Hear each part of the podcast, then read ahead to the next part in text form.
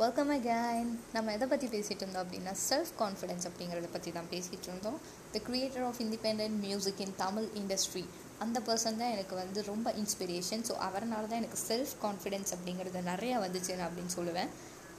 எப்படி அப்படின்னு பார்த்தீங்கன்னா வந்து நிறையா வீட்டில் வந்து நமக்கு ரேடியோ கேட்குற பழக்கம் இருக்குது ஸோ அந்த மாதிரி ரேடியோ கேட்கும்போது மாக்காப்பா அண்ணா வந்து ஆங்கரிங் பண்ணிட்டு இருந்தேன் அப்படி.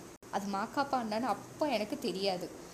அதுக்கப்புறம் வந்து அது ஒரு சாங் வந்துச்சு. அது வந்து சினி சாங் கிடையாது. எனக்கு தெரியும். நல்லா தெரியும். சினி சாங் கிடையாது. பட் நான் வந்து அந்த சாங்கை டூ டேஸ் கண்டினியூஸாக பாடிட்டே இருந்தேன். அதுக்கப்புறம் நிறையா மூவிஸில் தொலைவுனா அந்த சாங் இல்லை.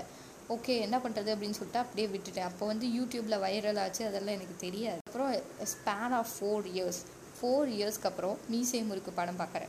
மீசை முறுக்கு படம் பார்த்ததுக்கப்புறம் ஐ கனெக்ட் டு தட் ஓ இது நம்ம அன்னைக்கு ரேடியோவில் கேட்ட பாட்டு.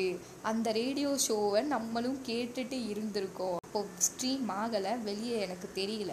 ஸோ அது தெரிய வைக்கிறதுக்காக இவ்வளோ டைம் எடுத்து அதை கிவ் அப் பண்ணாமல் ஸோ அது கண்டினியூ பண்ணி இவ்வளோ தூரத்துக்கு ஒரு யங்ஸ்டர்ஸ்க்கு ஒரு இன்ஸ்பிரேஷனாக ஒரு இண்டிபெண்ட் மியூசிக்கை ஒரு பிளாட்ஃபார்மாக ஆஃபர் பண்ணிகிட்ருக்காரு ஹிப்ஹாப் அண்ணா. ஸோ இதுதான் என்னோட கிரேட்டஸ்ட் இன்ஸ்பிரேஷன் நிறையா பேர் குவாரண்டைனில் நிறையா பிளான் பண்ணி வச்சுருப்பீங்க. உலகத்தின் தலை சிறந்த சொல் செயல் அப்படின்னு சொல்லுவாங்க. அந்த செயலை வந்து செய்கிறதுக்கு உங்களுக்குள்ள செல்ஃப் கான்ஃபிடென்ஸ் இருக்கணும். அந்த கான்ஃபிடென்ஸ் இப்போ வந்ததுனால தான் நான் இந்த பிளாட்ஃபார்மில் இருக்கேன் இந்த எபிசோடை பண்ணிக்கிட்டு இருக்கேன் அப்படிங்கிறதுல எனக்கு ரொம்ப சந்தோஷம். Stay tuned with me Siva